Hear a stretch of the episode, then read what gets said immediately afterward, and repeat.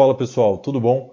Quem fala com vocês aqui é o Gabriel Anisang e o Vitor Prado. Nós somos sócios da VIT Contabilidade Consultiva e esse daqui é o nosso novo canal de comunicação com vocês que estão aí no dia a dia da luta contra a crise do coronavírus na economia.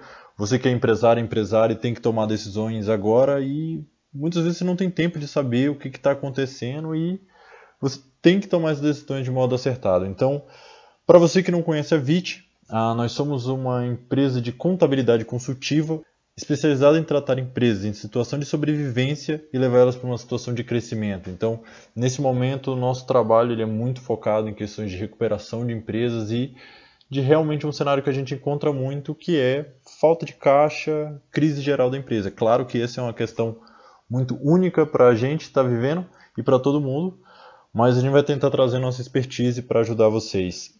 É, hoje a gente vai estar falando da medida provisória 297, que saiu na semana passada, e trata basicamente de questões trabalhistas que mudam especificamente por conta do coronavírus. Hoje o Vitor vai estar falando com a gente. Vitor, conta pra gente o que é essa MP 297 e qual é o ponto principal dela. Então, pessoal, bom, primeiro o, o governo né, decidiu aí por uma medida provisória, é, primeiro, porque a medida provisória é uma forma de você já conseguir regulamentar algo, né, sem tanta burocracia, sem ter que passar pelo Congresso. Então, né, nada mais justo do que essa medida aí extraordinária. E aí, essa medida provisória específica, a 927, ela traz algumas matérias, né? Ela foca bastante na parte trabalhista, mas traz alguma coisa, algumas coisas de impostos também. A gente vai abordar esses outros assuntos em em podcasts futuros, mas em relação à área trabalhista, a principal inovação que ela traz são os acordos individuais. Porque nessa esfera trabalhista, para você regulamentar algo, é, geralmente você faz por meio de sindicato, onde tem os acordos e as convenções coletivas.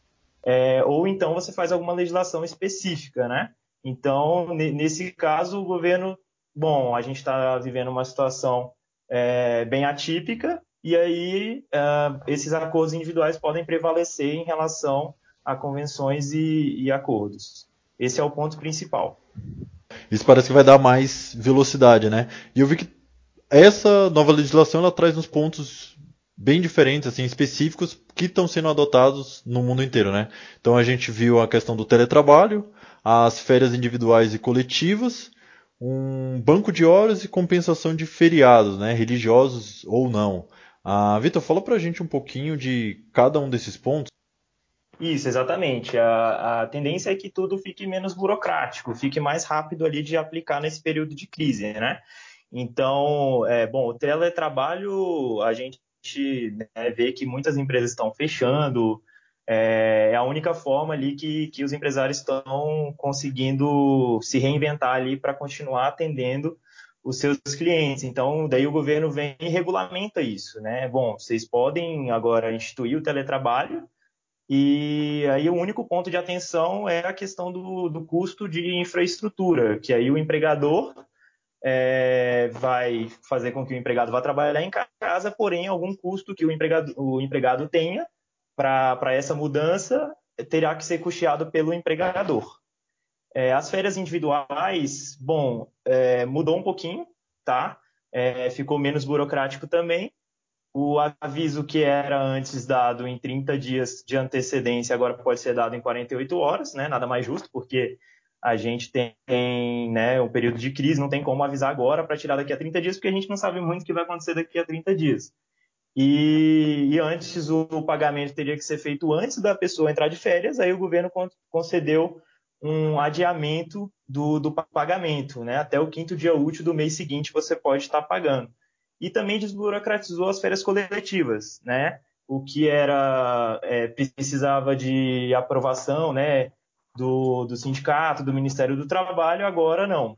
Você pode, o empregador que quiser, é, que vai, que, né? Se tiver que fechar, ele pode fechar e fazer com que todos os empregados tirem férias nesse período. Ótimo, essas mudanças na, na questão de férias eu acho que é muito importante porque a gente tem que ser muito rápido mesmo, Vitor. E fala um pouco pra gente também da questão de banco de horas e compensação de feriados. Como é que ficou isso? Pois é, legal. Então, é, abriu agora né, essa possibilidade de feriados futuros você é, antecipar eles agora nesse período que o, né, as empresas vão estar fechadas. E aí, com isso, lá no futuro, o empregado né, compensa essa falta que ele está tendo agora. É, em relação ao banco de horas, é, bom, nesse período de crise, né, é, o empregador, né, consegue ele ter um banco de horas, né, tanto dessas horas que às vezes as pessoas estão trabalhando a mais é, por estar em casa ou se eventualmente não estão trabalhando, você consegue fazer essas compensações também via banco de horas, que era um pouco mais burocrático também na legislação normal, tá?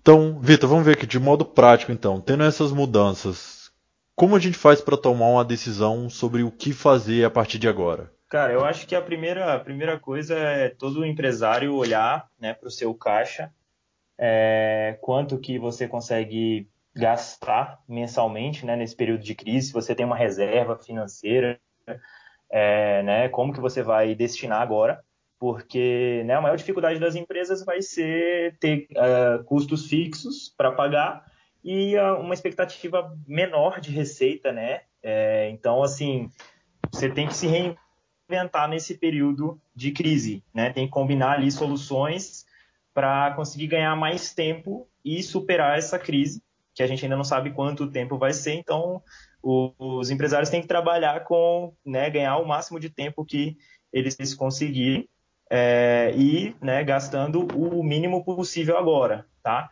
Então, o que a gente tem até recomendado, né, Gabriel, aí para os nossos clientes é, bom, verifique todos os seus custos fixos, uh, veja o que, que você consegue negociar com, com os seus fornecedores, né? E principalmente ali para ganhar mais prazo e mais tempo. Acho que essas são, são as medidas. Tu, tu colocaria mais alguma coisa? O que, que, que você pensa, Gabriel? Concordo 100% com você, Vitor. Eu acho que a questão mesmo hoje é tempo. A gente não sabe o que está lá na frente, então vamos ganhar tempo. Não tem nenhuma medida que vai resolver 100% agora. Então vamos ganhar tempo, ganhar fôlego para chegar lá do outro lado e que provavelmente o cenário melhore ali para frente. Então esse foi o nosso primeiro episódio. A gente falou da medida provisória 927, de todas as regulamentações extraordinárias que ela trouxe para questões trabalhistas especificamente. Próximo episódio a gente vai falar sobre a, o adiamento do Simples Nacional nesses próximos três meses e o adiamento do pagamento também do FGTS. Então, para você que está preocupado sobre recolhimento de impostos, próximo episódio a gente vai esclarecer um pouco mais para você. Obrigado pela sua participação hoje, Vitor. É, é, isso aí, então, pessoal. A gente se vê por aqui, né? Em mais este canal que a gente criou. Se vocês tiverem alguma sugestão de tema também, a gente está super aberto. E vocês podem acompanhar a gente aí, seguir no, no Instagram, no nosso LinkedIn. É isso, acompanha lá que a gente vai colocar todas as informações e tudo que sair nesse podcast.